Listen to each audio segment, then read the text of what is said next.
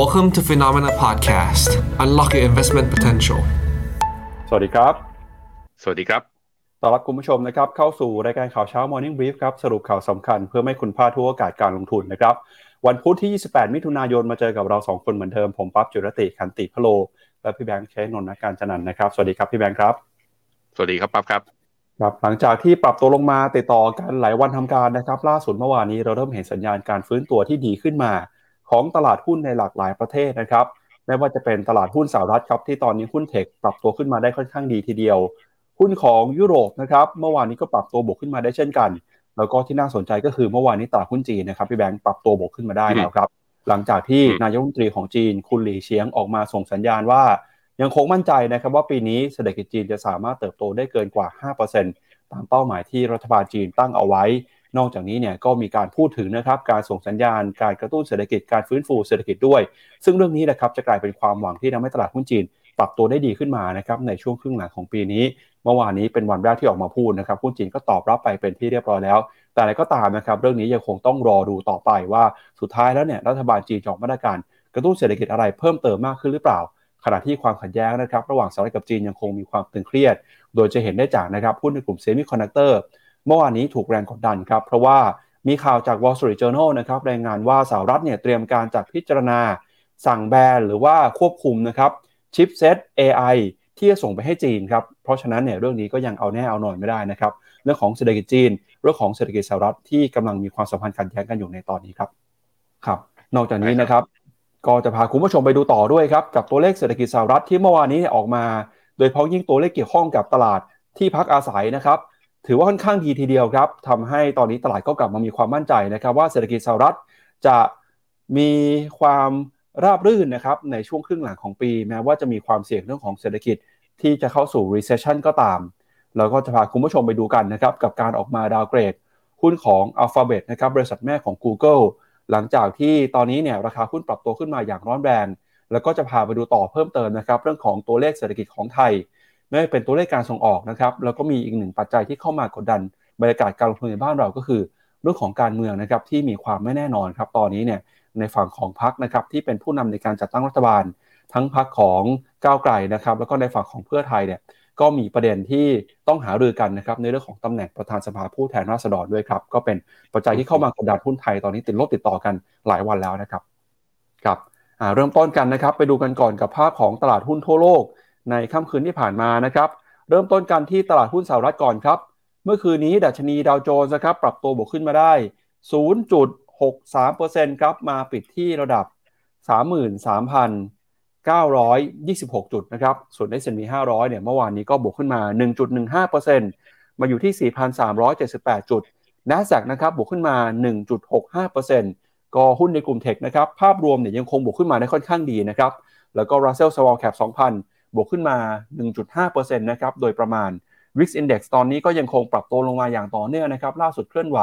อยู่ที่ระดับ 13.74 จุดนะครับ สิ่งที่ตลาดหุ้นสหรัฐจับตากันนะครับ ก็คือในช่วงสัปดาห์หน้าเนี่ยจะเริ่มเข้าสู่ฤดูการประกาศ ผลประกอบการของบริษัทจดทะเบียนแล้ว นอกจากนี้นะครับเรื่องของการใช้นโยบายการเงินที่เข้มงวดขึ้นจากธนาคารกลางสหรัฐ ก็ยังคงเป็นปัจจัยที่ เข้ามากดดันบรรยากาศการลงทุนนะครับ ช่วงนี้เราก็ได้เห็นตลาดหุ้นเนี่ยมีความซื้อขายหรือว่ามีความเคลื่อนไหวเนี่ยอาจจะผันผวนสักหน่อยครับในเชิงของกราฟครับว่าเป็นอย่างไรบ้าง เริ่มกันที่ดาวโจนส์นะครับ ดาวโจนส์ปรับตัวขึ้นมาบวกประมาณ 200 จุดเนี่ยบวก 0.63%ในบรรดาพี่น้องทั้งหลายดาวโจนเมื่อวานนี้บวกน้อยสุดตัวที่บวกแรงสุดคือ NASDAQ ร้อยนะบวกขึ้นมา 1.75 NASDAQ บวกขึ้นมา 1.65 แปลว่าเส้นค่าเฉลี่ย 20 วันยังทำงานในทุกๆ ดัชนีนะครับ ก็คือลงมาทดสอบแล้วสามารถดีดกลับขึ้นมาได้ โดยหุ้นกลุ่ม Big Tech ที่บวกขึ้นมาแรงที่สุดก็คือตัวที่ลงไปแรงที่สุด นั่นก็คือเท s l a ฮะเท s l a ปรับตัวลงมาเมื่อวันจันทร์เนี่ยลบ6%เมื่อวานนี้บวกกลับขึ้นมา 3.8 จุด ก็เส้นค่าเฉลี่ย 20 วันก็เอาอยู่ด้วยเช่นเดียวกันกับอีกตัวหนึ่งคือ Texas Instrument นะ เมื่อวานนี้บวกแท่งเขียวยาวๆเลยคือ ไม่ใช่เป็นบวกกระโดดด้วยคือบวกระหว่างวันบวก 4.4%ผมหาข่าวอยู่หาไม่เจอ มีใครทัก มีใครรู้ว่าเกิดอะไรขึ้นนะลองทักกันเข้ามาหน่อย เพราะว่าดูจาก pattern แล้วคือบวกแรงๆแบบนี้เนี่ยน่าสนใจทีเดียวนะครับ ตัว Dollar Index นะครับ Dollar Index อยู่ที่ร้อยสองจุดห้าร้อยสองจุดห้าเนี่ยเป็นการแกว่งตัวลงมาอยู่ในขาของการอ่อนค่าระยะสั้นนะในช่วง 2 วันที่ผ่านมา ในขณะที่ Wix Index นั้นปรับตัวลงมาต่ำกว่า 14 จุดอีกครั้งหนึ่งอยู่ที่ 13.73 นะครับ ตัวบอลยู10 ปีอยู่ที่ 4.76 ในขณะที่ 10 ปีอยู่ที่ 3.76อ่าสเปรดหรือว่าส่วนต่างระหว่าง 10 ปีกับ 2 ปีตอนนี้อยู่ที่ลบ1 inverted yield curve ยังเกิดอยู่ และส่วนต่างที่ถ่างอยู่ที่ประมาณนี้เนี่ยเป็นช่วงของจุดสูงเพราะว่าเป็นช่วงของการถ่างที่กว้างที่สุด นับตั้งแต่เกิด inverted yield curve มา ก็ยังสะท้อนว่านักลงทุนในสหรัฐยังกังวลกันเรื่อง recession อยู่ แต่ดูแล้วเเดี๋ยวค่อยพาไปดูอีกทีหนึ่งแล้วกันในมุมมองของตัว Fed Fund Future ว่าตลาดตอนนี้คิดเห็นอย่างไร กับอัตราดอกเบี้ยนโยบาย หรือตัวตัว Fed Fund Rate นะว่าสิ้นปีนี้จะอยู่ที่เท่าไหร่ ซึ่งมันมี แง่มุมที่น่าสนใจที่น่าจะหยิบมาวิเคราะห์กันนะครับไปดูภาพในแผนที่หุ้นกันหน่อยนะครับ เมื่อคืนที่ผ่านมาครับในหุ้นเทคส่วนใหญ่ปรับตัวบวกขึ้นมาได้ค่อนข้างดีนะครับนำมาโดยหุ้นของ Meta บวกขึ้นมา 3% Microsoft 1.8 Apple 1.5 Nvidia บวก 3%เลยนะครับแล้วก็หุ้นในกลุ่ม Semiconductor เนี่ยส่วนใหญ่ก็ปรับตัวขึ้นมาได้ดีนะครับไม่ว่าจะเป็น AMD บวก 2%เอ่อ Texas Instrumental บวกขึ้นมา 4%เลย Tesla บวก 3.8 นะครับ แต่อย่างไรก็ตามเนี่ยให้ระมัดระวังหน่อยครับ เพราะว่า after hour นะครับราคาหลังปิดตลาดเนี่ยภาพอาจจะดูแตกต่างจากเมื่อคืนนี้นะครับ เพราะว่าล่าสุดเนี่ยอย่าง NVIDIA นะครับราคาหุ้น after hour เนี่ยติดลบไปแล้ว 3%ครับหุ้นของ AMD นะครับ after hour ราคาติดลบไป 2.3%แล้วก็หุ้นในกลุ่ม semiconductor นะครับตัวอื่น ๆ after hour เนี่ยก็ปรับตัวลดลงไปเช่นกันเดี๋ยวเราจะพาไปดูนะฮะหลังจากที่ Wall Street Journal รายงานว่าสหรัฐ เตรียมจะแบนชิปเซตนะครับที่จะส่งออกไปจีนเพิ่มเติมครับ แล้วก็ที่น่าสนใจก็คือหุ้นในกลุ่มเทคเนี่ยนะครับเมื่อวานนี้ยังบวกขึ้นมาได้ดีนะครับเดี๋ยวเราค่อยไปดูต่อประเด็นเพิ่มเติมเรื่องของตัวเลขเศรษฐกิจ แล้วก็เรื่องของ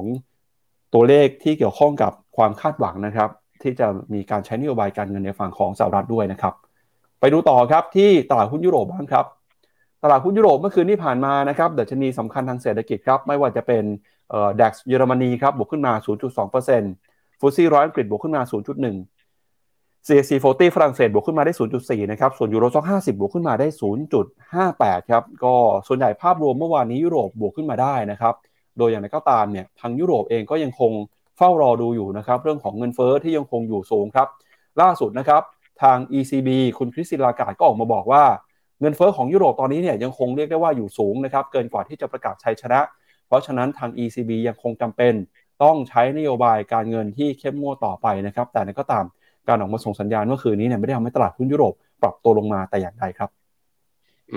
ตัวยูโรซ็อกหกร้อยนั้น ปรับแบบไซด์เวย์นะอยู่ในขากรอบล่างจุดต่ำสุดของเมื่อตอนสิ้นเดือนพฤษภา แต่ถือว่ายังไม่ได้เข้าสู่แบบว่าขาลงอย่างจริงจัง ถ้ายังไม่หลุดเส้น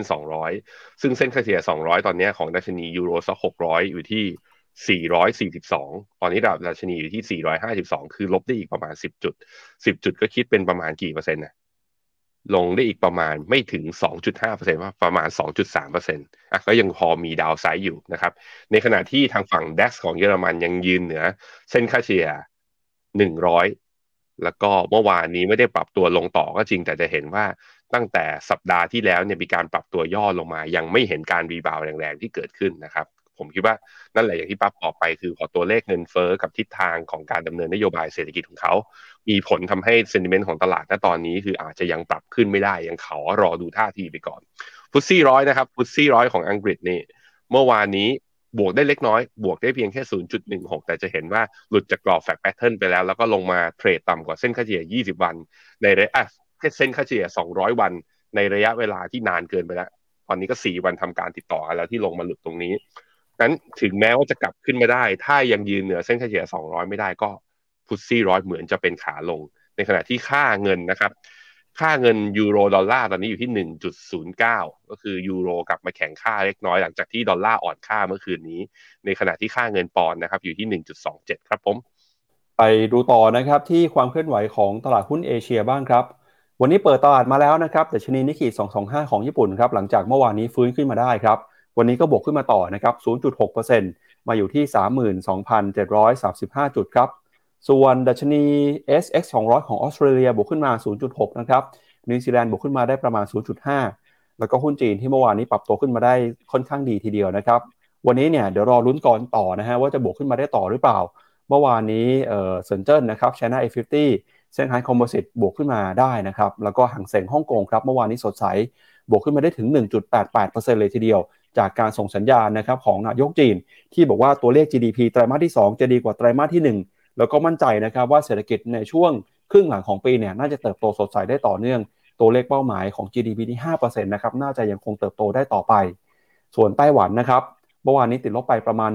1%หุ้นไทยดัชนีเซ็ตอินดี x ครับติดลบไป 7.22 จุดนะครับหลังจากหลุด 1,500 จุดลงมาเนี่ยหุ้นไทยลงไปอย่างต่อเนื่องเลยนะครับจริงๆระหว่างวันเมื่อวานนี้ ตอนช่วงเปิดตลาดหุ้นไทยยังบวกขึ้นมาได้นะครับ แต่ช่วงบ่ายเนี่ยเริ่มมีแรงเทขายออกมา แล้วก็มีข่าวที่ออกมาสร้างความกังวลเพิ่มเติมก็คือ ข่าวเรื่องของการจัดตั้งรัฐบาลใหม่นะครับ ที่ตอนนี้ทางฝั่งของพรรคก้าวไกลกับพรรคเพื่อไทยกำลังเจรจา เรื่องของตำแหน่งประธานสภาผู้แทนราษฎรไม่ลงรอยกันอยู่นะครับคอสปีเกาหลีใต้ครับเช้านี้กำลังจะเปิดแล้วนะครับ ตัวเลขอยู่ในแดนลบครับลบไป 0.4 อินเดียครับวันนี้กำลังจะเปิดเช่นกันนะครับเมื่อวานนี้อินเดียบวกขึ้นมา 0.6% แล้วก็ VN30 เวียดนามบวกขึ้นมาได้ 0.28%ครับอือฮึครับผมสำหรับนิเคอีนะครับอ่าบวกขึ้นมาได้ 0.46 เนี่ยแปลว่ากำลังพยายามจะข้ามเส้นค่าเฉลี่ย 20 วันกลับขึ้นมาอีกครั้งหนึ่งหลังจากที่เมื่อวานเนี้ปรับตัวลงไป แล้วก็บอกแล้วว่าสัญญาณ bearish divergence ที่เกิดขึ้นบน RSI นับตั้งแต่ตอนเดือนพฤษภาที่ผ่านมาเนี่ยมันกำลังจะสะท้อนบอกเราว่าอ่านิเคอีควรจะเข้าสู่รอบปรับฐาน แต่พอยังมีแรงยกอยู่ ก็อาจจะมีอีกคลื่นหนึ่งก็ได้แต่ระมัดระวังในการเทรดสัญญาณแบบนี้คือ ถึงไปได้ก็ไปได้อีกไม่ก็อาจจะไปได้อีกแค่เวฟเดียว เพราะนั้นระมัดระวังมีกำไรอยู่พยายามเก็บกำไรกันไว้นะครับโทปิกเช้านี้บวกขึ้นมาได้ 0.8 จะเห็นว่าบวกดีกว่านี้แค่อีกแสดงว่าการบวกของตัวหุ้นญี่ปุ่น เริ่มไปกระจุกตัวที่หุ้นขนาดกลางหรือขนาดเล็กลงมาที่อยู่นอกตัวนิเคอี225 นะฮะถ้าหุ้นใหญ่ที่เป็นหุ้นเขาเรียกว่า big cap เนี่ยไม่นำตลาด อันนี้ก็เป็นอีกหนึ่งสัญญาณที่ก็ต้องมาจับตาดู แล้วก็ต้องเฝ้าระมัดระวังนะครับ ตัวคอสปีของเกาหลีหลังจากที่เมื่อวานนี้บวกขึ้นมาอ่าลบ 0.03 แต่เช้านี้นะ เอ๊ะ นี่เช้านี้ใช่ไหมอะเช้านี้ลบอยู่ 0.43%ก็มียังปรับย่อลงมา ปรับย่อลงมายังไม่ต่ำกว่า 2,500 จุดนะ แล้วก็ยังไม่ต่ำกว่าเส้นค่าเฉลี่ย 50 วันอยู่ในรอบของการพักฐาน รอดูนิดหนึ่งสัญญาณทางเซนติเมนต์ของทั้งฝั่งเอเชียตอนนี้ ดูเหมือนจะยังไม่ค่อยดีเท่าไหร่ ผมคิดว่าอีกเรื่องหนึ่งคือน่าจะเป็นหุ้นตัวนี้ไปลองดูเลยสิซัมซุง โดนด้วยไหมเช้านี้ หุ้นซัมซุงเกาหลีมันคือตัวไหนอะพี่ปับ๊บผมต้องเลือกตัวไหนเนี่ยทำไมซัมซุงมันเยอะแยะไปหมดเลยในเกาหลีซัมซุง Electric อ้าวก็ไม่ได้ลบเยอะนี่ก็ไม่ได้ลบเยอะ นึกว่าหุ้นเซมิคอนดักเตอร์ที่อเมริกาจะร่วง เพราะว่าจะเริ่มแบนแล้วอ๋อซัมซุงอาจจะได้ประโยชน์ไง ไม่ได้เป็นหุ้นที่อยู่ในอเมริกา อาจจะมาสั่งซื้อชิปทางฝั่งเกาหลีแทนหรือเปล่า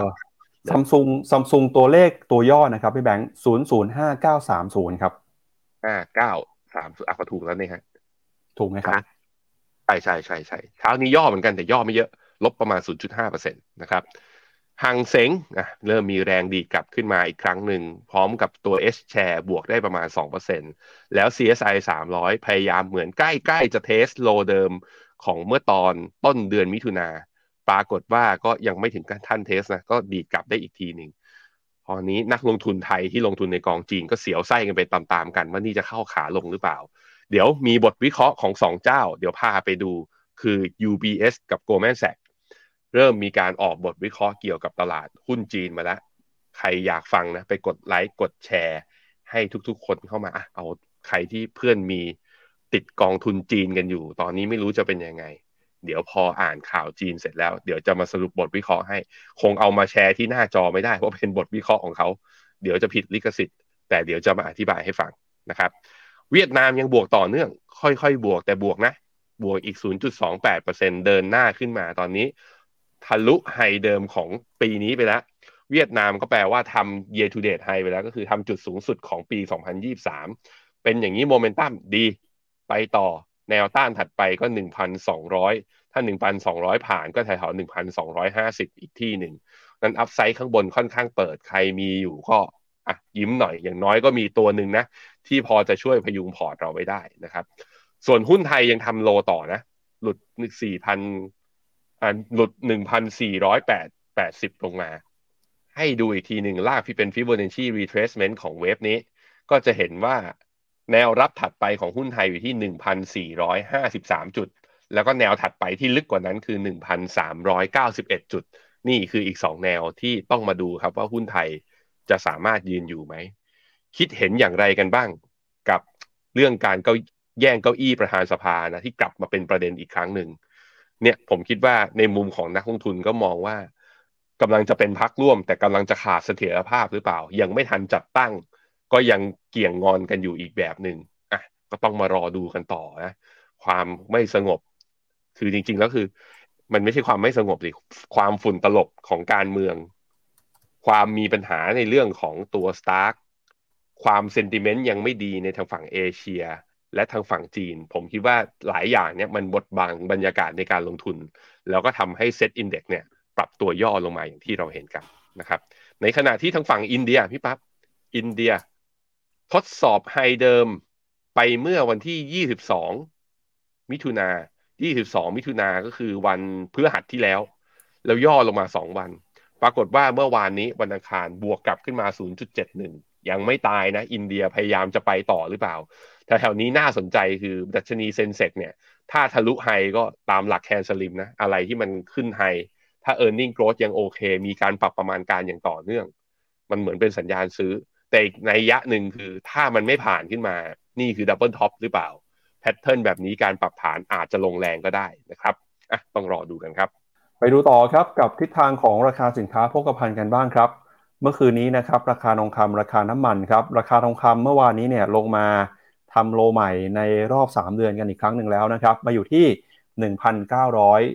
1,914 ดอลลาร์ต่อทรอยออนซ์ครับ ราคาทองคำเนี่ยนะครับ เมื่อวานนี้ก็ปรับตัวลงมาหลังจากที่ ข้อมูลทางเศรษฐกิจของสหรัฐนะครับ ไม่ว่าจะเป็นตัวเลขที่เกี่ยวข้องกับที่พักอาศัย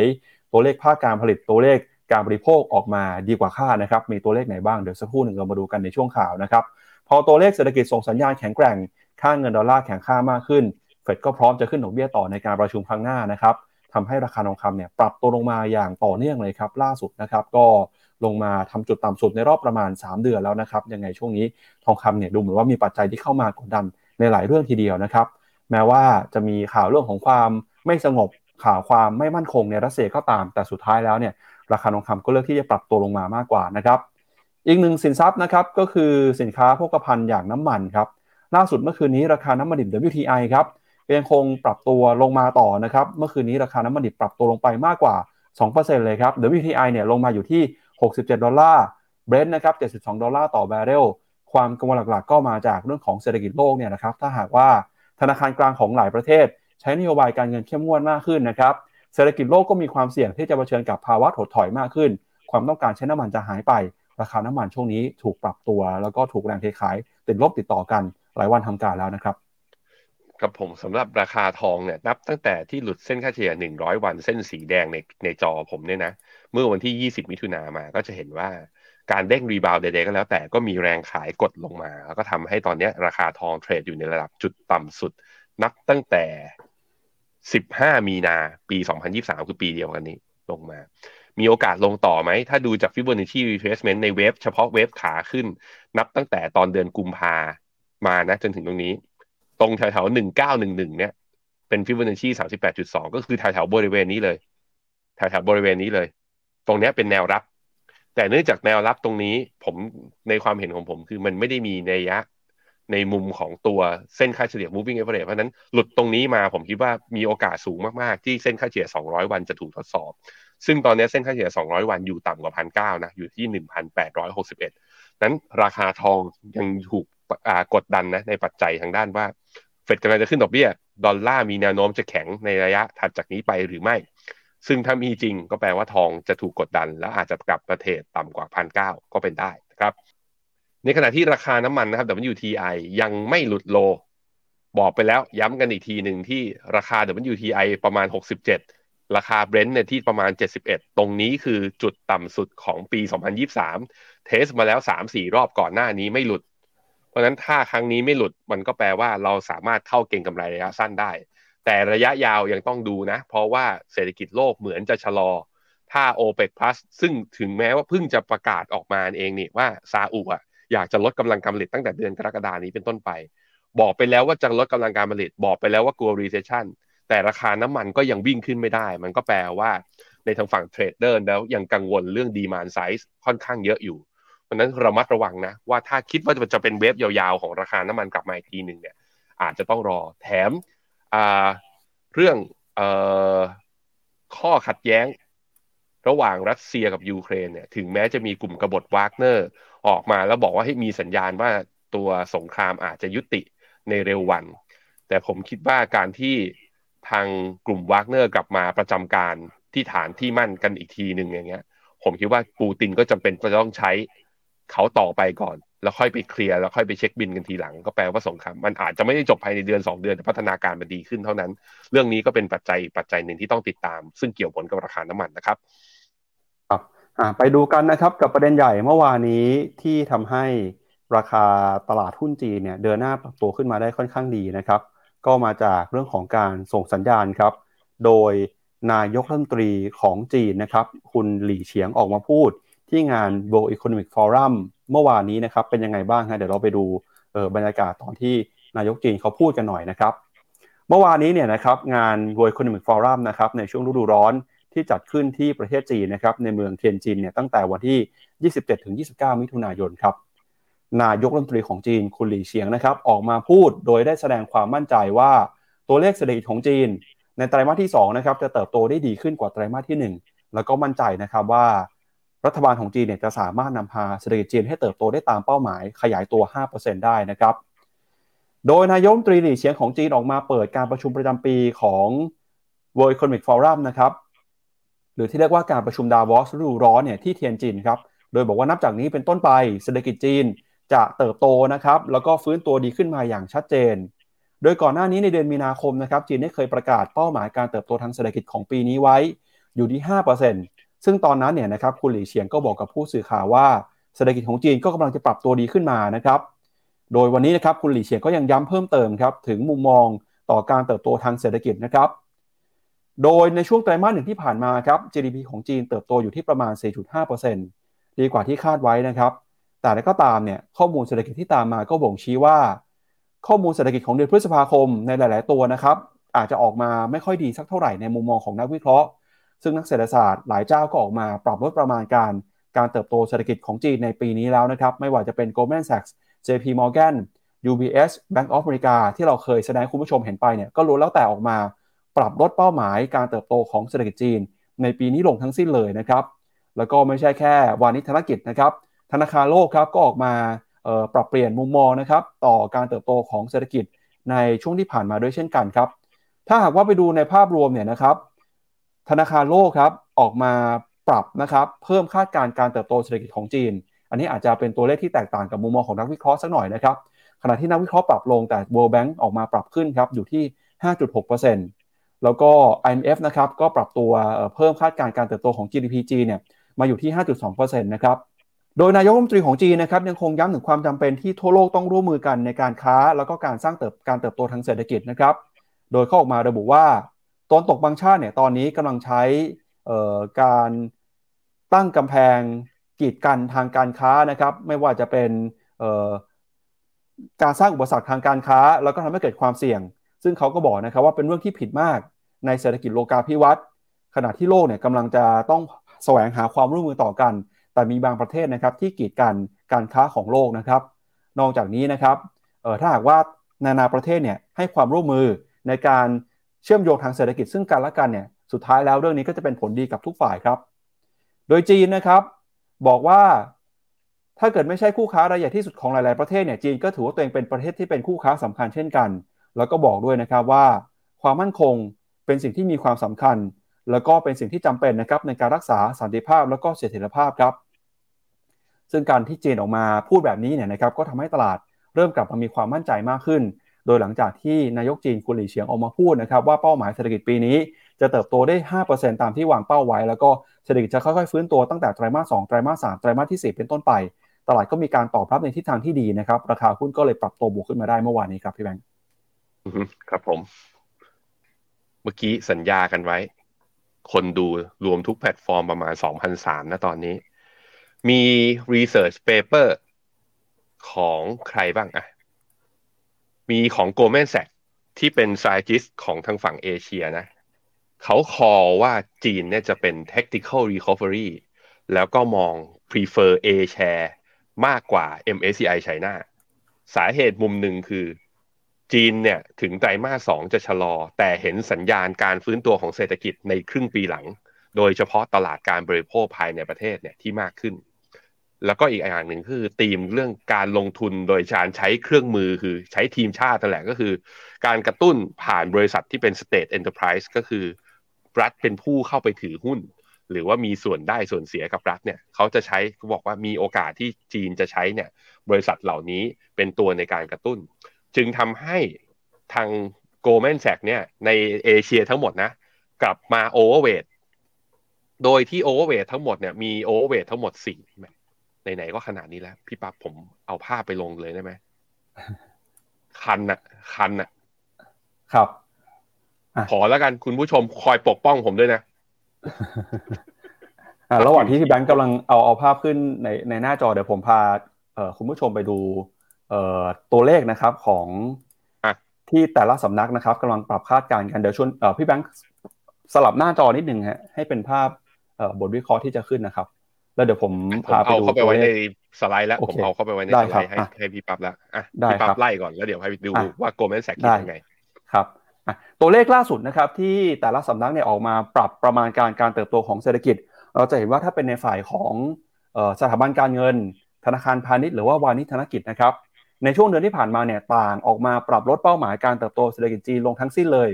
ไม่ว่าจะเป็น Goldman Sachs นะครับจากเดิมเนี่ยเคยคาดว่าจีนจะเติบโตปีนี้ 6%ก็ปรับลงมาเหลือ 5.4 UBS นะครับเคยคาดว่าจะโต 5.7 หันลงมาเหลือ 5.2 Bank of America 6.3 ลงมาเหลือ 5.7 JP Morgan นะครับลงมาเหลือ 5.5 โนมูระเหลือ 5.1 Standard Charter เหลือ 5.4 นะครับแม้ว่าจะมีการปรับลงมาเนี่ยแต่ก็ยังเป็นตัวเลขที่สูงกว่า ตัวเลขที่รัฐบาลจีนตั้งเป้าหมายไว้ว่าจะเติบโตได้ 5%นะครับแล้วเดี๋ยวเรามาดูกันต่อครับกับที่พี่แบงค์จะเล่าให้ฟังนะครับ เรื่องของออคาดการณ์ของนักวิเคราะห์แต่ละเจ้าเนี่ยต่อตัวเลข แล้วก็มุมมองที่มีต่อตลาดหุ้นว่าจะเป็นยังไงครับไปดูภาพกันหน่อยครับอะนี่ฮะ ก็โกลแมนแซกเนี่ยเขาคาดตอนนี้ก็ถ้าในเอเชียเนี่ยเขา overweight อยู่3ที่ China A share นะ มี KOSPI เกาหลี แล้วก็เป็น China ก็ยัง weight อยู่นะอะก็ยังเอา แล้วก็มีญี่ปุ่นเอ่อโดยที่คาดการ EPS growth เนี่ยที่น่าสนใจคือทั้ง China A share แล้วก็ China เนี่ยเขาบอกว่าปี 2023 ปี 2024 เนี่ย earning per share growth นะ จะเป็น double digit ดีกว่าญี่ปุ่นด้วย ถ้ารวมกับ local price return ก็คือว่าถ้ารวมกับตัว FX change เนี่ย แล้วก็รวมกับอัตราการปันผล เขามองว่าถ้าคุณเป็นนักลงทุนอเมริกานะ เป็นดอลลาร์เทอมกลับไปเนี่ย expected return ไปอีกหนึ่งปีข้างหน้าคือไปถึงปี 2024 ตอนเดือนมิถุนาเนี่ย ก็มี upside ประมาณ22%สำหรับ A share เกาหลี 19%จีนธรรมดาเนี่ยก็คือ MSCI เนี่ย 17%แล้วก็มีญี่ปุ่นเนี่ย15%เอาถามว่าแล้วเขาคิดเห็นกับไทยอย่างไรบ้าง กับไทยเนี่ยใน MSCI Asia include Japan X Japan X Japan เออเราจะเรามีน้ำหนักไม่เยอะ เรามีน้ำหนักแค่เพียงสองเปอร์เซ็นเท่านั้น ดัชนีเขาคาดการว่า EPS ปีนี้เราจะติดลบนะลบสี่มีคนที่หนักกว่าเราก็อาจจะมีไต้หวัน แล้วปีหน้าเนี้ยกลับมาโตได้ประมาณสิบเป index target ปีหน้าเขาอยู่ที่หนึ่งเขาให้เราที่หนึ่งพันหกร้อยห้าสิบนี่มองดีเหมือนกันนะ มองดีเหมือนกันเอ่อมองว่าเป็น FX gain เนี่ยอยู่ที่ประมาณสี่เปอร์เซ็นได้จาก dividend ประมาณสามอะบวกกัน ได้ gain จาก index index จากระดับปัจจุบันนะไปถึงพันหกห้าสิบคือแปดเปอร์เซ็นได้จาก FX คือสี่ได้จาก dividend อีกสามรวมกันก็คือเป็นประมาณสิบหกแต่ถ้ามองในขาเราอะเราเป็นนักลงทุนที่ลงทุนในเงินบาทใช่ไหมเราก็อาจจะมองที่แค่ local price return 8 แล้วก็บวกกับ dividend อีก 3 ถ้าเราไม่ได้ซื้อกอง dividend หรือว่าหุ้นที่เป็น dividend ก็ไม่ได้นะตรงนี้ 3 ก็เหลือแค่ upside ประมาณ 8%ก็จะเห็นว่า ถ้าดูจาก upside ของ local price index อย่างเดียวเนี่ย Goldman Sachs ให้ก็เรียกว่าให้ target บ้านเราก็ถือว่าน้อย แต่มันก็มีคนน้อยกว่าเรานะ มาเลกับออสเตรเลียเนี่ยอตอนนี้ Goldman Sachs ก็ให้กลับมาเป็น underweight อันนี้ที่น่าสนใจคือฟิลิปปินส์กับมาเลเนี่ย คือ ให้ underweight อยู่ณตอนนี้ โดยที่มองว่า upside เนี่ยมีค่อนข้างจำกัด แต่ก็ยังให้ expected return เนี่ยกลับไปยัง double digit อยู่ จริงๆ แล้วทางฝั่งอ่า research paper ของเมืองนอกเนี่ยค่อนข้างเขาเรียกว่า positive กับทางตลาดทางฝั่ง emerging market อ่า emerging market กับเอเชียเนี่ยมาระดับหนึ่งพี่ปับ๊บแต่ด้วยความที่ index มัน underperform มาตลอดเลย คือถึงแม้ว่าจะบอกว่า overweight หรือว่าชอบขนาดไหนก็แล้วแต่แต่ผลสำเร็จของการลงทุนคือซื้อแล้วมันจะให้ผลตอบแทนหรือเปล่าเนี่ยยังจำเป็นต้องรอเวลา แต่อันเนี้ยมันก็กลับมาย้ำอีกครั้งหนึ่งว่า ถึงขนาดนะโกลแมนแสกถึงขนาดว่า overweight จีนกลับมา อันนี้ก็เลยเป็นความหวัง แล้วนอกจากที่โกลแมนแสกจะ overweight กลับขึ้นมาแล้ว จริง ๆ แล้วมีอีกเจ้าหนึ่งก็คือ UBS UBS ก็คอว่า second half ก็คือครึ่งปีหลังนี้ จีนจะมีโอกาสฟื้นกลับมานะทุกคนธีมคล้ายๆกันก็บอกว่าเรื่องของการฟื้นตัวทางเศรษฐกิจเนี่ยมันแค่มาช้าไตรมาสสองมันชะลอลง แต่เขาบอกว่า retail consumption ของจีน กับเรื่องการลงทุนผ่านตัว state enterprise ของทางฝั่งจีนเนี่ยจะวกกลับมาในครึ่งปีหลัง ซึ่งจะทำให้อาจจะมีโอกาสเหมือนกันที่ sentiment ของจีนจะกลับมาได้ เขาก็เลยกลับมาคอว่าครึ่งปีหลังนี้ จีนน่าสนใจนั้นก็มีสองที่แล้ว ถึงแม้ลด GDP ของจีนลง แต่ในแง่ของมุมมองการลงทุนมีการอัปเกรดขึ้นากลัวแม่แสกคออะไรเนี่ย เราหนึ่งอย่างน้อยๆก็สบายใจว่า เราไม่ได้อยู่ข้างคนเดียวนะ เราไม่ได้แบบถือจีนอยู่คนเดียว ก็มีคนจะมาถือจีนเพิ่มกับเรา ส่วนตลาดจะให้รีเทิร์นเราจริงไหม จีนจะฟื้นได้จริงไหมจำเป็นต้องติดตาม และทุกคนที่ลงทุนนั้นต้องใช้เลือกก็ต้องวิเคราะห์ แล้วก็ต้องศึกษาข้อมูลด้วยตัวเองเพิ่มเติมด้วยนะครับอันนี้เป็นมุมมองของ Goldman Sachs นะครับ เดี๋ยวเรามาดูกันต่อครับ แล้วตอนนี้เนี่ยนักวิเคราะห์ส่วนใหญ่นะครับ มีความมั่นใจเรื่องของเศรษฐกิจจีนแค่ไหน แม้ว่าจะมีบางเจ้าออกมาหันปรับลดประมาณการการเติบโตของเศรษฐกิจ แต่ค่ากลางเนี่ยเราก็จะเห็นว่านักเศรษฐศาสตร์นักวิเคราะห์ส่วนใหญ่ยังคงเชื่อนะครับว่าเศรษฐกิจจีนปีนี้น่าจะเติบโตได้เกินกว่า 5%นะครับค่ากลางตอนนี้อยู่ที่ 5.5%ตามมุมมองของ Bloomberg Consensus นะครับนอกจากนี้ครับการประกาศใช้มาตรการกระตุ้นเศรษฐกิจที่จีนเนี่ยออกมาใช้ในช่วงก่อนหน้านี้นะครับก็ยังมีการใช้มาตรการทางการเงินด้วย ไม่ว่าจะเป็นการลดดอกเบี้ยนะครับการลดอัตราการการสำรองของธนาคารพาณิชย์ ขณะที่ค่าเงินหยวนนะครับเดินหน้าอ่อนค่าลงมาอย่างต่อเนื่องทำให้เมื่อวานนี้เนี่ยนะครับ China Foreign Exchange Trading System หรือว่า CFETS ครับออกมารายงานว่าทางหน่วยงานนี้เนี่ยจะเข้ามาดูแลค่าเงินหยวนนะครับที่มีการอ่อนค่าลงไป โดยจะมีการปรับนะครับอัตราค่ากลางของสกุลเงินหยวนครับโดยปรับลงมาทำให้เงินหยวนเนี่ยมาแต่อยู่ที่ 7.2098 หยวนต่อดอลลาร์นะครับซึ่ง ในช่วงที่ผ่านมานะครับในตลาดประวัติเงินตราของต่างประเทศจีนเนี่ยเงินหยวนก็ถูกกำกับดูแลนะครับให้ปรับตัวขึ้นหรือลงไม่เกิน 2%จากอัตราค่ากลางของการซื้อขายในแต่ละวัน พอทางหน่วยงานนี้ออกมาปรับนะครับเรื่องของค่ากลางเนี่ยก็ทำให้หลายคนมองว่ารัฐบาลจีนน่าจะเตรียมขยับนะครับในการเข้าไปดูแลนะครับทั้งเรื่องของเสถียรภาพทางการเงิน เรื่องของนโยบายการคลัง แล้วก็เป็นความหวังนะครับว่าจะเข้าไปใช้นโยบายกระตุ้นเศรษฐกิจเพิ่มเติมมากขึ้นนับจากนี้เป็นต้นไปครับ ครับผมอะไปดูในแง่ valuation ของตลาดหุ้นจีนเปรียบเทียบกับตลาดหุ้นอื่นๆ บ้างหน้าถัดไปนะครับ ก็จะเห็นว่าตัวดัชนี CSI 300 เนี่ย ในแง่ของ forward PE เมื่อเทียบกับตัวเองย้อนหลัง 10 ปีเนี่ยตอนนี้อยู่ในระดับที่ต่ำกว่าอยู่ที่ประมาณลบ5 standard deviation ถามว่ามันมีตลาดที่ถูกกว่านี้ไหม มันก็มีตลาดที่เทียบกับตัวเองแล้วถูกกว่านี้ก็มีอย่างเช่น MSCI China เวียดนามนี่ไงมันเลยเป็นสาเหตุที่เวียดนามนะถือกันต่อไป มีอีกที่หนึ่งก็ Euro Stoxx หกร้อยแล้วก็มีตัว Hang Seng แต่ดูทั้งหมดทั้งมวลเนี่ยผมคิดว่าจีนกับเวียดนามเนี่ยเป็น target ของเรา เราอยู่ในที่ที่ถูกต้องแล้วแต่นะถ้าใครมีถืออยู่นะ ถือกันต่อไป EPS growth EPS growth ของตัว CSI 300เนี่ยก็ถือว่าอยู่ใน layer ที่เรียกว่า high growth ดีกว่าไทย คือถ้าดูตอนเนี้ยหุ้นจีนนะ ถูกกว่าไทย EPS growth ในอนาคตข้างหน้ามุมมองของนักวิเคราะห์ที่มองอยู่ ก็มองว่ามีกำไร ที่มีโอกาสเติบโตมากกว่าไทยด้วย แต่ถามว่ามีใครดีกว่าจีนไหมก็คือ PE ที่ถูกกว่าจีนลงมาอีกก็คือเวียดนาม แถม EPS growth ก็ดีกว่าเวียดนามด้วย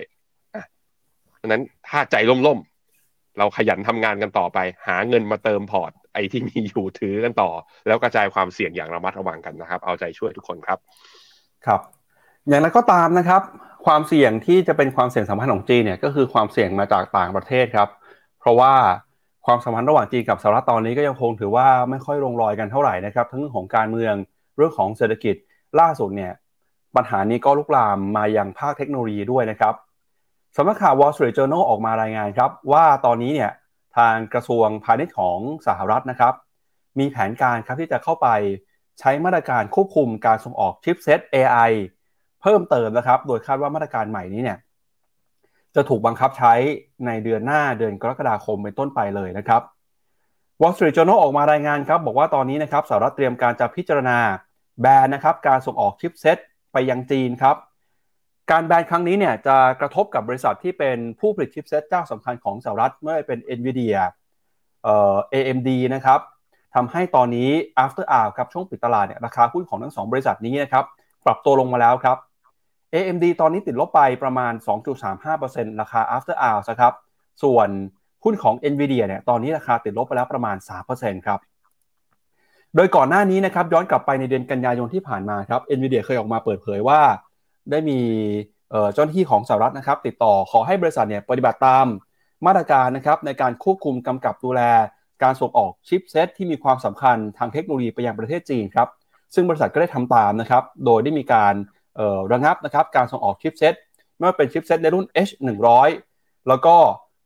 chipset บางรุ่นเนี่ย NVIDIA ก็บอกมีการปรับปรุงเปลี่ยนแปลงนะครับให้สามารถส่งออกไปยังจีนได้ แต่ถ้าหากว่าไปดูจากมาตรการใหม่นี้เนี่ยจะทำให้ chipset อีกหลายรุ่นเลยนะครับซึ่งมีความสำคัญของ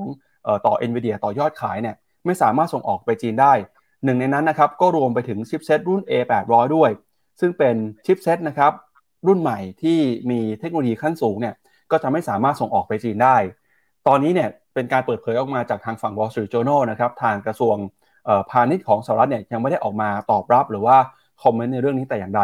แต่ที่แน่ๆ คือตลาดก็ตอบรับไปก่อนแล้ว ราคาหุ้นของกลุ่มชิปเซ็ตในสหรัฐเนี่ยก็ปรับตัวลงมารอแล้วนะครับเดี๋ยวยังไงคืนนี้เราน่าจะเห็นความเคลื่อนไหวที่ชัดเจนมากขึ้นว่าจะปรับตัวลงมาอีกแค่ไหนนะครับ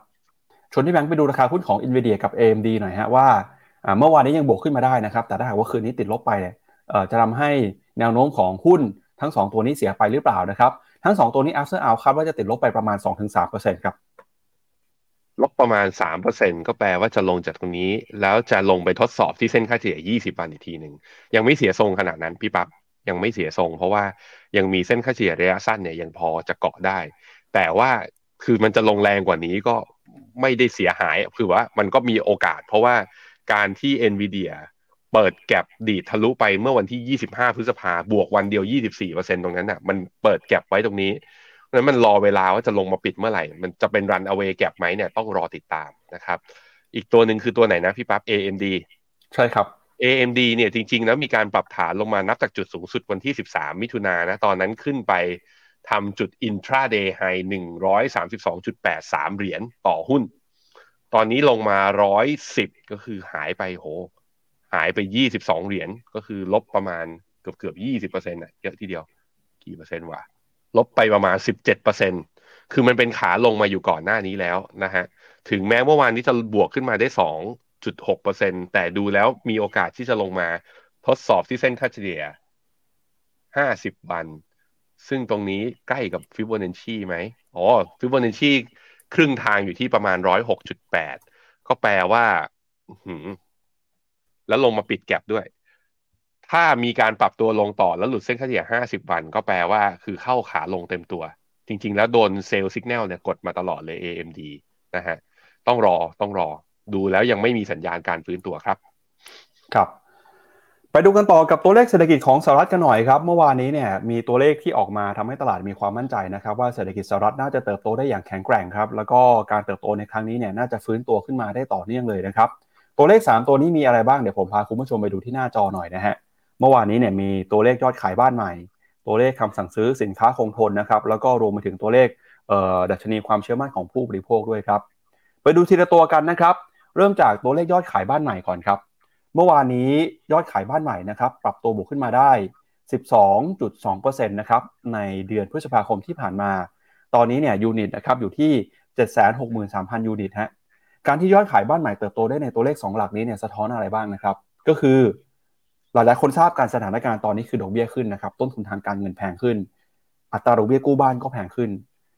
ดอกเบี้ยกู้แพงขนาดนี้แต่คนยังซื้อบ้านใหม่เพิ่มมากขึ้น แปลว่าตอนนี้เนี่ย คนก็ยังมีความมั่นใจนะครับว่าน่าจะสามารถทำงานหาเงินมาจ่ายค่าบ้านได้ ยิ่งกลายเป็นตัวตอกย้ำนะครับถึงความมั่นใจว่า แม้ว่าเฟดจะขึ้นดอกเบี้ย อัตราดอกเบี้ยจะสูงขึ้น ต้นทุนทางการเงินจะเพิ่มขึ้นแต่ชาวอเมริกันยังคงมั่นใจ แล้วก็เดินหน้าซื้อของชิ้นใหญ่นะครับ ซื้อบ้านเพิ่มมากขึ้นด้วยนะครับ ตัวเลขตัวที่ 2 ครับ ยอดคำสั่งซื้อสินค้าคงทนนะครับ ก็เป็นการสะท้อนถึงความมั่นใจในฝั่งของผู้ผลิตเช่นกันฮะจากต้นทุนการกู้ยืมที่สูงขึ้นมานะครับ แต่ฝั่งของผู้ผลิตเนี่ยยังคงเดินหน้า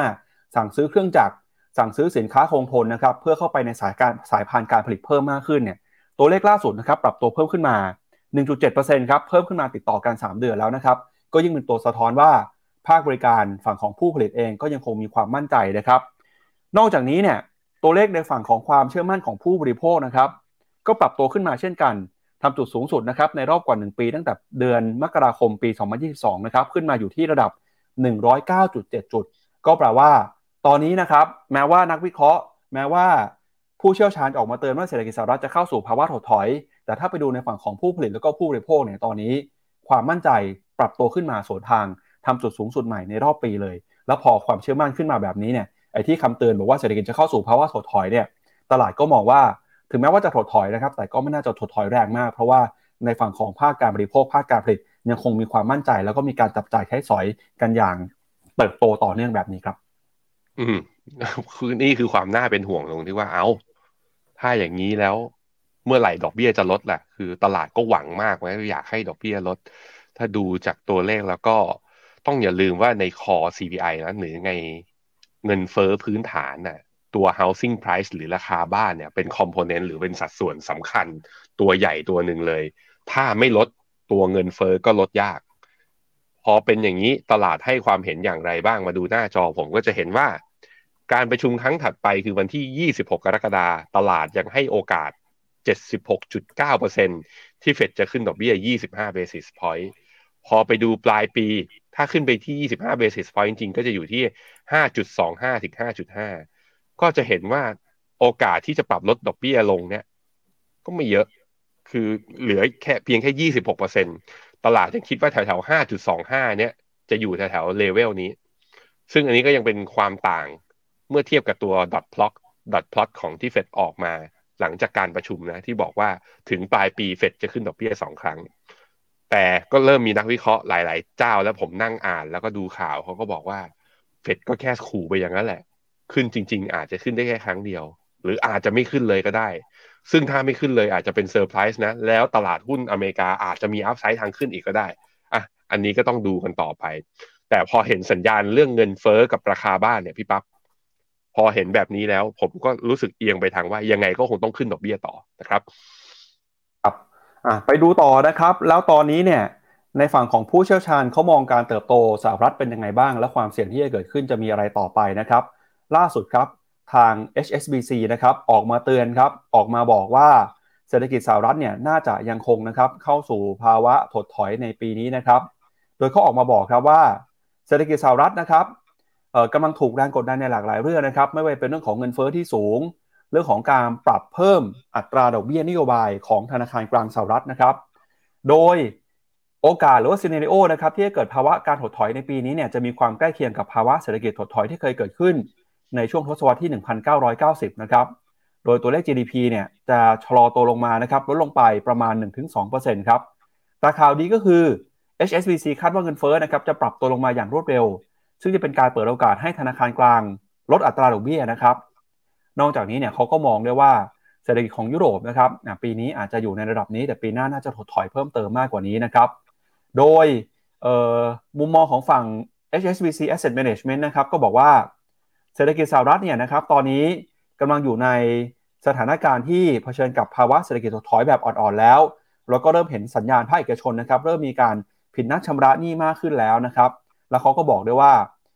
เศรษฐกิจที่จะเข้ามาหนุนนำนะครับการเติบโตของเศรษฐกิจโลกในปีนี้ น่าจะเป็นมาจากฝั่งของจีน แล้วก็มาจากฝั่งของอินเดียนะครับที่ยังคงเห็นแนวโน้ม การเติบโตขึ้นมาได้เกินมากกว่า5%นะครับอันนี้ก็เป็นมุมมองที่บอกว่าภาคนักวิเคราะห์ ภาคสถาบันการเงินเนี่ยกังวลเศรษฐกิจสหรัฐถดถอย แต่ที่เราเห็นตัวเลขเมื่อสักครู่นี้คือภาคการบริโภคภาคการผลิตกลับมีความมั่นใจส่วนทางจากนักวิเคราะห์นะครับพี่แบงค์ อืมครับผมยังเป็นข้อถกเถียงนะว่า recession ในอเมริกาจะตามมาจะมาไหม แต่ดูจากข้อมูลเศรษฐกิจเนี่ยผมคิดว่าคำว่า hard recession หรือว่าเศรษฐกิจแบบถดถอยหนักเนี่ย น่าจะเลี่ยงได้ค่อนข้างชัด ส่วนจะเป็น mild recession อ่อนๆ อาจจะแบบว่า GDP อาจจะไม่ติดลบ แต่บางที่หรือว่าบางหมวดอุตสาหกรรม หรือบางเขาเรียกว่าบางส่วนของเศรษฐกิจอาจจะมีติดลบจริง แต่ในภาพรวมเนี่ยอาจจะเลี่ยงได้ อันนี้เริ่มเห็นสัญญาณบางอย่างเกิดขึ้นนะครับ มาดูต่อนะครับกับเรื่องของเดี๋ยวมาดูภาพในหน้าจอกันอีกสักครั้งหนึ่งนะครับ เรื่องของความมั่นใจทางเศรษฐกิจนะครับ ว่าตอนนี้เป็นยังไงบ้างฮะตอนนี้เนี่ยนะครับเราจะเห็นว่าตลาดนะครับให้โอกาสให้น้ำหนัก ความน่าจะเป็นที่เศรษฐกิจสหรัฐจะเข้าสู่ภาวะถดถอยนะครับ ข้อมูลของบลูเบิร์กครับล่าสุดเนี่ยน้ำหนักนะครับจะเกิดเศรษฐกิจถดถอยในช่วง 12 เดือนข้างหน้า อยู่ในระดับประมาณ 64%ครับพี่แบงก์ก็เรียกได้ว่าเพิ่มขึ้นมาเรื่อยๆนะครับแต่อย่างไรก็ตาม 64%เนี่ยก็ยัง มีความไม่แน่นอนอยู่นะครับ ว่าจะเกิดขึ้นจริงหรือเปล่า หรือว่าตัวเลขจะลดลงไปมากกว่านี้ในช่วงถัดไปหรือเปล่าครับ จากประเด็นนะครับ เรื่องของเศรษฐกิจสหรัฐแล้วพาคุณผู้ชมไปดูกันต่อครับ กับมุมมองนะครับของนักวิเคราะห์บ้างที่มีต่อราคาหุ้นนะครับของ Google แล้วก็ Alphabet นะครับเดี๋ยวชวนที่แบงค์ไปดูราคาหุ้นของ Alphabet หน่อยครับ ซึ่งเป็นบริษัทแม่ของ Google นะครับ ล่าสุดเนี่ย มีการออกมาถูกปรับลดประมาณการการเติบโตทางเศรษฐกิจการเติบโตของราคาหุ้นนะครับ เดี๋ยวชวนที่แบงค์ไปดูหน่อยว่าเป็นยังไงบ้างครับ อะ นี่ Google เมื่อวาน จันลบมา 3.19%เมื่อวานนี้อยู่ในช่วงของขาลบนะ คนอื่นเขาบวกกันหมดเลยพี่ปับ๊บทั้งกระดานเลยไอตัวที่ลบมีอยู่ตัวเดียวก็คือนี่แหละอัลฟาเบตลบไป 0.07 เกิดอะไรขึ้นพี่ปับ๊บ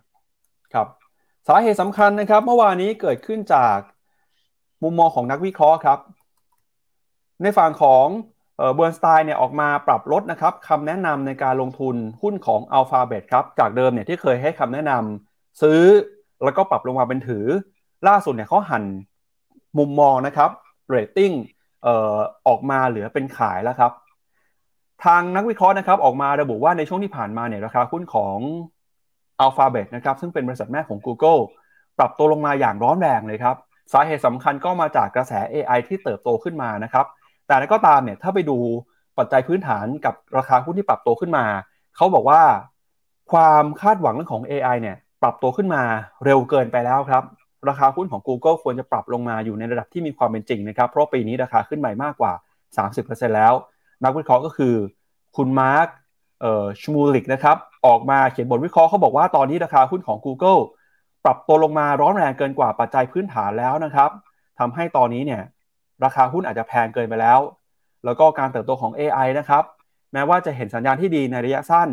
แต่ระยะกลางระยะยาวเนี่ยราคาก็ถือว่าตอบรับเรื่องนี้กันไปพอสมควรแล้วนะครับ เพราะฉะนั้นก็เลยมีการดาวเกรด ราคาหุ้นของ Google นะครับ จากเดิมเนี่ยเคยให้ซื้อก็ปรับลงมาเป็นถือ แล้วก็ล่าสุดปรับลงมาเเป็นขายแล้วนะครับ แล้วก็ตอนนี้เนี่ยมุมมองนักวิเคราะห์นะครับ หลาย ๆ คนก็เริ่มเตือน ถึงความร้อนแรงของหุ้นในกลุ่มเทคไม่ใช่แค่ Google อย่างเดียวนะครับ เมื่อวานนี้เราก็เคยรายงานกันไป ก็บอกว่ามีหุ้นตัวอื่นนะครับก็ถูกปรับลดประมาณการเช่นกัน ไม่เป็นหุ้นของเทสลานะครับที่นักวิเคราะห์ก็มองว่าราคาจะขึ้นไปทำจุดสูงสุดไปเป็นที่เรียบร้อยแล้วนะครับเดี๋ยวเราไปดูมุมมองของนักวิเคราะห์ในรอบนี้กันหน่อยว่าเขามองหุ้นตัวนี้ยังไงบ้าง แล้วทำไมการออกมาเตือนถึงทำให้ราคาปรับตัวลงมาเมื่อวานนี้นะครับ ไปดูความเคลื่อนไหวกันหน่อยฮะตอนนี้นะครับนักวิเคราะห์ก็เริ่มออกมา ปรับลด consensus rating ลงมาแล้วนะครับจากเดิมอยู่ที่ประมาณ 4.9 ก็ปรับลงมาเหลือตอนนี้เนี่ยอยู่ที่ประมาณ 4.6 แล้วครับพี่แบงค์อันนี้เป็น recommendation consensus ของบลูเบิร์ดนะครับก็ลงมา คนที่บอกว่าซื้อเนี่ยก็ตัวเลขลดลงมาเรื่อยๆแล้วนะครับ อืมใช่ครับ ก็ ก็มุมหนึ่งนั่นแหละ มันอย่างอย่างที่เราเคยวิเคราะห์กันไปนะ แล้วก็ตั้งคำถามกันว่า AI บูมรอบนี้ มีคนพยายามไปเปรียบเหมือนกับ .com หรือไม่ ส่วนหนึ่งผมคิดว่า AI เนี่ย เป็น real things ก็คือมันจะมาช่วยเศรษฐกิจจริง แต่ว่ามันจะมาช่วยธุรกิจของผู้ที่ใช้ AI จริง แต่การวิ่งของตัวหุ้นหลาย ๆ ตัวที่เหมือนจะเกี่ยวข้องกับ AI เนี่ย ในมุมมองของนักวิเคราะห์เขาก็มองมันมันไม่ใช่มองแค่เทรนในอนาคตไงครับ เขาก็ต้องมองเปรียบเทียบกับ valuation ในอดีต มองกับไออัตราความสามารถในการทำกำไร มองกับการแอพพลายใช้ในธุรกิจจริง มันจะเป็นไปได้มากน้อยแค่ไหน เพราะนั้นก็เริ่มมีคนมองว่าเฮ้ยมันอาจจะไม่เร็วเท่านั้นนะ ตลาดอาจจะคิด หรือว่าอาจจะมองในระยะที่แบบว่าเอออาจจะกาวไปนิดนึงแต่ในมุมความเห็นของผม เราก็ต้องมาตอบคาถามนี้แหละคือ ถ้าคุณเป็นหุ้นคือ ถ้าคุณเป็นนักลงทุนสายแบบถือยาว สายแบบ long term growth เชื่อใน megatrend เชื่อใน AI ผมคิดว่าจังหวะนะ จังหวะตอนนี้อะมาดูที่กราฟหน้าจอผม คุณก็ต้องมาหาว่ามันอาจจะแพงเกินไปที่หน้าจอผมโปรดิวเซอร์อ่าโอเค ย่อลงมาคุณจะซื้อหรือเปล่าคือ ถ้าเชื่อว่า AI เป็นมาจริง การย่อมาปรับฐานลงมา ก็แปลว่าเราต้องมาหาแนวรับ และจุดที่เหมาะสม แล้วก็จุดที่เราพอใจในการเข้าลงทุน นั่นคือตรงไหนบ้างก็อะถ้าดูจากฟิบโบนัชชีของ wave นี้ ที่ 61.8 ก็อยู่ที่ประมาณ 114 อันนี้คือถ้าปรับฐานเบาๆ แล้วก็มีแก็บที่มันเปิดกระโดดไปเมื่อวันที่ 11 พฤษภาตรงแถวนี้ก็แถวแถว112 แล้วก็มีที่ฟิบอนัชชี50 ก็คือลงมาครึ่งทางของขึ้นอาขาขึ้น ก็อยู่ที่ประมาณ 109.25 จะให้ดีคือถ้าลงมาที่ 61.8 แล้วไม่หลุดนะ แล้วตักแล้วแล้วสามารถดีขึ้นไปเนี่ย มันแปลว่าเทรนระยะยาวเนี่ยอาจจะยังไปได้ต่อ เพราะนั้นก็แล้วแต่แต่ละคนจะพิจารณานะแต่ว่าต้องยอมรับครับ ผมคิดว่าต้องยอมรับว่าในระยะสั้นหุ้นกลุ่ม AI ทีมเนี่ย AI boom เนี่ยวิ่งแรงเกินไป การพักฐานจึงอาจจะเกิดขึ้น ซึ่งการพักฐานมันจะตามมาด้วยข่าวที่มีความกังวล หรือการปรับลดประมาณการ หรือการดาวเกรดตัวราคาหุ้นอย่างที่เราเจออยู่ณตอนนี้ครับก็เดี๋ยวไปดูมุมมองของนักวิเคราะห์กันหน่อยนะครับเดี๋ยวผมขออนุญาตเออแก้พาดหัวสักเล็กน้อยนะครับเมื่อสักครู่นี้ที่บอกว่าให้คำแนะนำเป็นขายจริงๆแล้วคือให้คำแนะนำเป็น neutral นะครับ ก็การปรับลดเลตติ้งในรอบนี้เนี่ยนะครับถ้าดูจาก Bloomberg consensus นะครับทั้งหมดเนี่ย 47 รายยังคงให้คำแนะนำซื้อ แต่เริ่มมีคนปรับคำแนะนำมาเป็นถือแล้วนะครับหรือว่า neutral มากขึ้นฮะโดยราคาปัจจุบันอยู่ที่ 118 ดอลลาร์ ราคาเป้าหมาย 131 ดอลลาร์ มี upside ประมาณ 11%นะครับแล้วถ้าไปดู Bloomberg Analyst recommend recommend rating นะครับจากเดิมเนี่ยที่เคยอยู่ในระดับประมาณสูงมากนะครับอยู่ใกล้ๆกับ 5 ตอนนี้ก็ค่อยๆ ลดลงมาเหลือประมาณสัก 4.6 4.65 แล้วนะครับพี่แบงค์อืมครับผม ครับชวนที่แบงค์ไปอ่านคอมเมนต์คุณผู้ชมหน่อยฮะก่อนที่มาดูข่าวเรื่องของการเมืองในประเทศกันบ้างนะครับ สวัสดีทุกคนครับ สวัสดีคุณจันทรา สวัสดีคุณสรันก็บอกว่า คิดว่าราคาทองจะลงอีกไหม ตามที่วิเคราะห์เมื่อกี้นะ หลุดเส้นค่าเฉลี่ยหนึ่งร้อยมาแล้วตอนนี้อยู่ระหว่างหนึ่งร้อยกับสองร้อยดูจากทิศทาง เฟดยังไม่ยอมที่จะลดดอกเบี้ยนะส่งสัญญาณแบบนี้ ดอลลาร์ก็อาจจะอ่อนก็อาจจะอ่อนแค่ช่วงสั้น ทองจะมีโอกาสปรับฐานนะครับ ยังมีโอกาสอยู่สวัสดีทุกคนนะครับ สวัสดีคุณเจอโรม ถึงที่คุณเจอโรมเขาไว้พิมพ์ภาษาอังกฤษเก่งนะดูดิเซิร์ชไม่ใช่คนละเจอโรมภาษาไทยครับนะฮะบอกว่าเช้านี้ดอลลาร์เริ่มแข็งทองน้ำมันอ่อนตัวต่อเนื่องตลาดโลก เริ่มฟื้นตัวเบาๆ จบข่าวสวัสดี นี่เขาอัปเดตแบบเวอร์ชั่นสั้น คือไม่ต้องฟังเราแหละถ้าจะเอาแบบว่าสามวิรู้อะไรบ้างอะรู้เท่านี้นะฮะขอบคุณมาก คุณแวนดี้สวัสดีครับ ผมออกเสียงถูกนะ คุณแวนดี้ไม่ใช่คุณวันดีนะ โอเค คุณแซมซ่าเขาบอกว่ากองทุนรวมหุ้นไทยเขาติดลบทั้งหมด ยกเว้น Kขีดแบงกิ้งก็คืออลงทุนในหุ้นไทยกลุ่มสถาบันการเงินใช่ไหมเออ เก่งจังเลย เลือกเก่งจัง แล้วก็บอกว่าเคเวียดนาม หลุดพ้นแล้วบวกแล้วยินดีด้วย คุณพัชรวันทำไมบอกว่าหุ้นเวียดนามอยากจะร้องไห้อะดีใจมากเลยอะฮะ ที่มันวิ่งขึ้นมา หรือยังไงฮะ ขอขยายความนิดนึง คุณสนิทถามว่าเทสลาดูให้หน่อยว่าเข้าราคาไหนดีอะอันนี้เป็นคอมเมนต์สุดท้ายแล้วกันนะครับ เอ่อตัวผมเองอะ่ะ แถวแถวจริง ๆ ก็ต้องยอมรับอะว่า ก็มีขายออกไปอะ ผมขายออกไปต้องก็ แต่ว่าขายเบาๆนะ ก็คือผมตั้งใจจะถือยาว มองอย่างนี้ MACD มันเกิดเซลล์สัญญาณออกมาแล้ว แต่ว่าพอมันลากซื้อขึ้นมาเนี่ย ผมคิดว่าตรงแถวๆนี้ซื้อได้เบาๆ แต่เนื่องจากว่าเวฟนี้คุณเห็นไหม ตั้งแต่ร้อยห้าสิบเอ็ดเหรียญจนถึงสองร้อยเจ็ดสิบเหรียญเนี่ยมันวิ่งขึ้นรวดทางเดียวเลย แล้วดัน RSI ขึ้นมาอยู่ในโซนที่เรียกว่า overbought สุดๆอะแถวๆเกือบเกือบเก้าสิบอะ นั้นการปรับฐานแรงกว่านี้มันก็มีโอกาสเห็น ก็เลยวัดเป็นฟิโบนัชชีไว้ให้ อันนี้ผมวัดเป็น ไอ้ตัว extended wave ก็จะเห็นว่ามันครบแล้ว คือถ้าเป็น wave สามเนี่ย ตามทฤษฎีตรงนี้จบ wave สามได้ ถ้าจบ wave สามได้หัวของ wave หนึ่งก็คือสองร้อยสิบห้าสองร้อยสิบห้ามีโอกาสลงทดสอบ ห้ามต่ำกว่า ถ้าจะคิดว่าขาขึ้นยังไม่จบนะสองร้อยสิบห้าห้ามต่ำกว่า อันนี้ก็ไปพิจารณาเอาครับว่า ระหว่างเนี้ยสองร้อยห้าสิบถึงสองร้อยสิบห้า คุณจะวางแผนแล้วก็ manage ในการซื้ออยังไง ต้องวางแผนไว้ก่อน ส่วนตลาดจะให้ไม่ให้ หรือว่าจะลงมาแล้วกี่ไม้นะจะว่าจะลงเยอะเท่าไหร่ น้อยเท่าไหร่ อันนี้แล้วแต่วางแผนเทรดแล้ว แต่ต้องบอกว่าตอนนี้ดาวไซด์ข้างล่างมันเปิดอยู่เล็กน้อยนะครับอะไปพี่ปั๊บครับครับ ไปดูต่อนะครับกับประเด็นเรื่องของการส่งออกบ้านเรากันบ้างครับ เมื่อวานนี้ทางกระทรวงพาณิชย์นะครับ ออกมาเปิดเผย ตัวเลขการส่งออกแล้วก็ดุลการค้าของไทยในเดือนพฤษภาคมนะครับ ตัวเลขเป็นยังไงบ้างเดี๋ยวเรามาดูกันหน่อยฮะภาพรวมการส่งออกของไทยนะครับ ในเดือนที่ผ่านมาจะเห็นว่าการส่งออกของไทยนะครับยังคงหดตัวลงมาอย่างต่อเนื่องเลยครับเดือนพฤษภาคมหดตัวไป 4.6%เป็นการหดตัวต่อเนื่องไปเดือนที่ 5 แล้วนะครับ แต่ก็ตามเนี่ยทางกระทรวงพาณิชย์ก็บอกว่า ถ้าเปรียบเทียบกับคู่แข่งแล้ว เรายังถือว่าหดตัวน้อยกว่าหลายประเทศนะครับ โดยเชื่อมั่นว่าการส่งออกในครึ่งปีหลังจะดีขึ้น จากปัจจัยในเชิงรุก แล้วก็การเร่งทำตลาดส่งออก เปิดตลาดใหม่ โดยเป้าหมายการส่งของไทยในปีนี้ ยังคงตั้งเป้าว่าจะเติบโตอยู่ในระดับ 1-2%ครับโดยตัวเลขนะครับที่ปรับตัวหดตัวลงไป 4.6%เนี่ยนะครับหากหักสินค้าที่เกี่ยวเนื่องกับน้ำมันทองคำแล้วก็ยุทธปัจจัย ก็จะเหลือหดตัวประมาณ 1.4%จากภาวะเศรษฐกิจของประเทศคู่ค้าที่ยังคงมีความไม่แน่นอน แม้ว่าภาคผลิตของอุตสาหกรรมโลกจะเร่งตัวขึ้นมาจากการผ่อนคลายปัญหาห่วงโซ่ประทานนะครับ มีคำสั่งซื้อใหม่แต่ก็ไม่ได้เพิ่มขึ้นมากนัก เนื่องจากนโยบายการเงินที่ยังคงเข้มงวดนะครับทำให้ผู้ประกอบการควบคุมการใช้จ่ายมากขึ้น อย่างไรก็ดีนะครับการส่งออกในเดือนนี้เนี่ยหดตัวลงมาน้อยกว่าเดือนก่อนหน้า แล้วก็ทำมูลค่าสูงกว่ามูลค่าเฉลี่ย 5 ปีย้อนหลังนะครับของเดือนพฤษภาคม โดยมีแรงหนุนนะครับมาจากการส่งออกสินค้าอุตสาหกรรม ที่ปรับตัวขึ้นมาครั้งแรกในรอบ 8 เดือน จากกลุ่มอิเล็กทรอนิกส์นะครับไม่ว่าจะเป็นพวกอุปกรณ์กึ่งตัวนำหม้อแปลงไฟฟ้า ยานพาหนะแล้วก็ส่วนประกอบนะครับ เครื่องปรับอากาศ แล้วก็ประเทศคู่ค้าหลักนะครับ อย่างสหรัฐแล้วก็อาเซียนเนี่ยรวมไปถึงสหภาพยุโรป เริ่มกลับขึ้นมาขยายตัวมากขึ้นอีกครั้งนะครับ อันนี้ก็เป็นตัวเลขการส่งออกของเรานะครับ ถ้าไปดูครับสินค้าเกษตรเนี่ยหดตัวนะครับ เป็นการหดตัวในรอบ 4 เดือน สินค้าอุตสาหกรรมหดตัวต่อเนื่อง 2 เดือน แล้วก็สินค้าอุตสาหกรรมที่เป็นอุตสาหกรรมเมื่อสักครู่นี้คืออุตสาหกรรมเกษตรนะครับ อันนี้เป็นอุตสาหกรรมอย่างเดียวเนี่ยยังบวกขึ้นมาได้อยู่ครับพี่แบงค์ดูเหมือน ตัวเลขอย่างเดียวส่งออกอย่างเดียวที่ดูจะยังโอเค และมีแนวโน้มดีจนถึงสิ้นปีคือ ส่งออกภาคบริการนะหรือ export of service นั่นก็คือภาคท่องเที่ยวนั่นเอง ในหมวดอื่นๆเนี่ยยังจำเป็นที่จะต้องรอดูเอ่อในแง่ของเศรษฐกิจภายในประเทศก็ดูดูแบบคือการเบิกจ่ายงบประมาณอาจจะมาปีนี้แหละถ้าเราเลือกตั้งแล้วก็ได้รัฐรัฐบาลออกมา แต่ความเสี่ยงที่รัฐบาลเนี่ยก็อย่างที่บอกไปคือกลับมาทะเลาะกันเรื่องประธานสภากันอีกแล้ว ว่าตกลงใครจะเอาหรือใครจะไม่เอา เพราะฉะนั้นมันก็เลย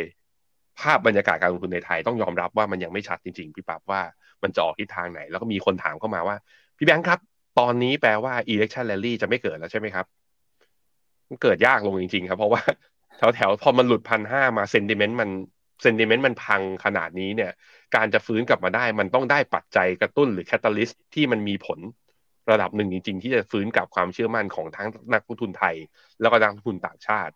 ซึ่งต้องรอดูใครจะเป็นเขาเรียกว่าใครจะเป็นพระเอกมาช่วยหุ้นไทยได้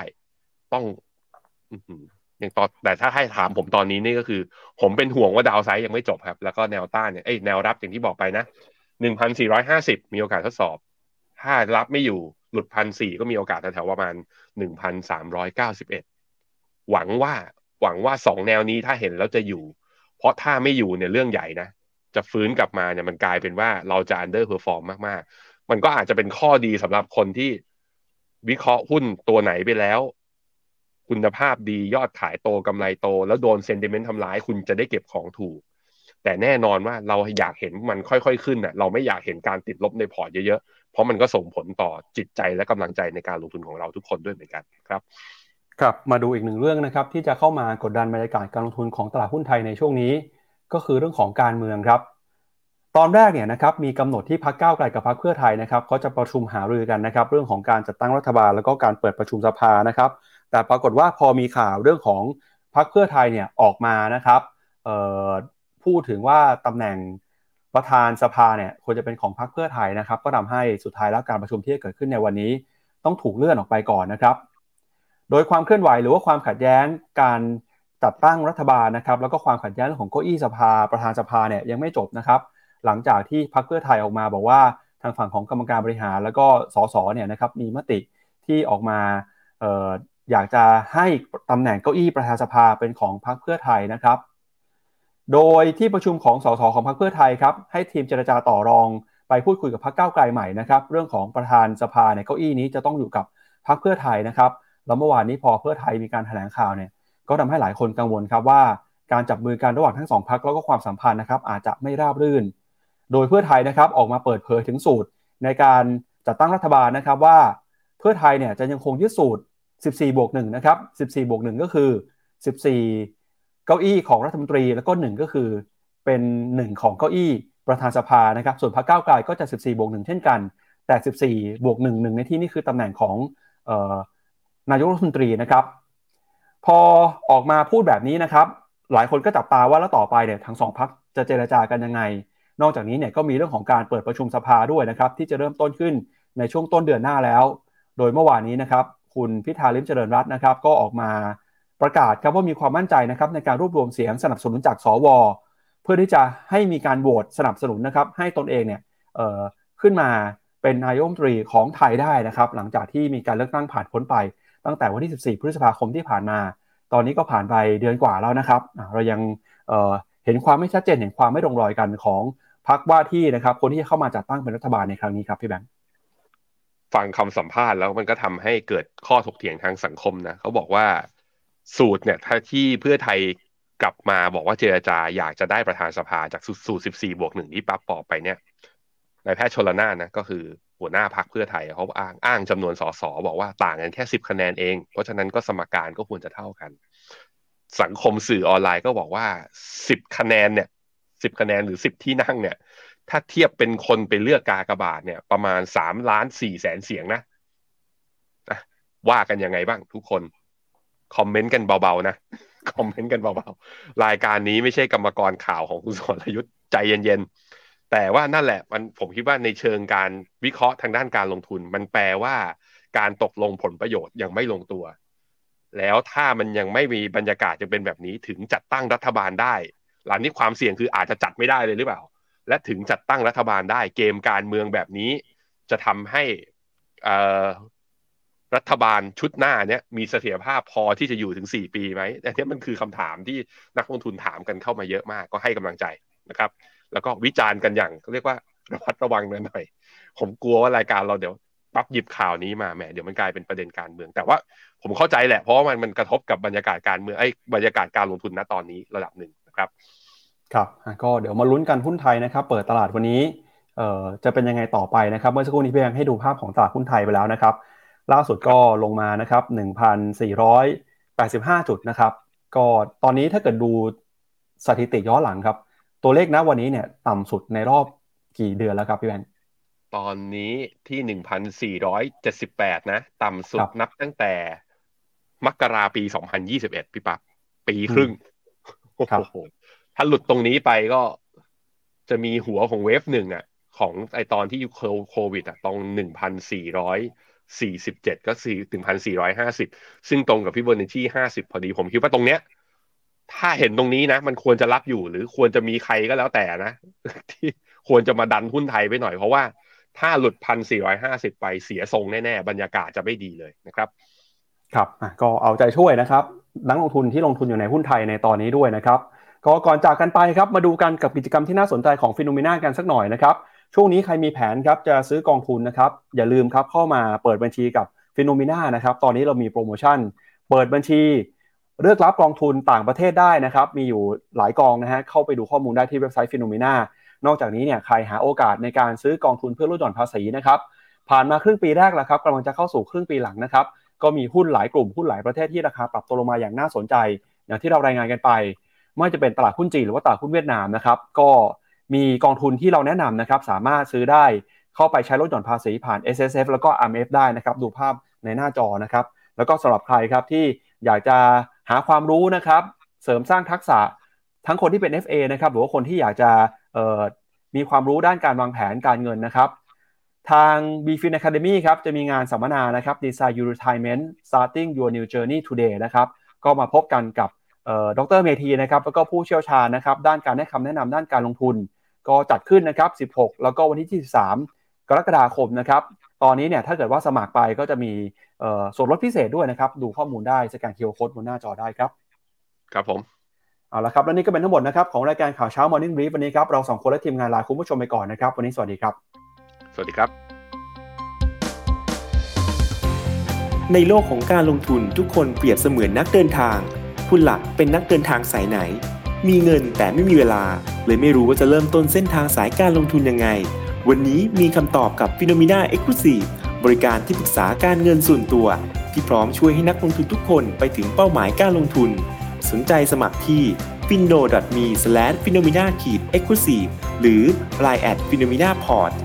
คำเตือน ผู้ลงทุนควรทำความเข้าใจลักษณะสินค้า เงื่อนไขผลตอบแทน และความเสี่ยงก่อนตัดสินใจลงทุน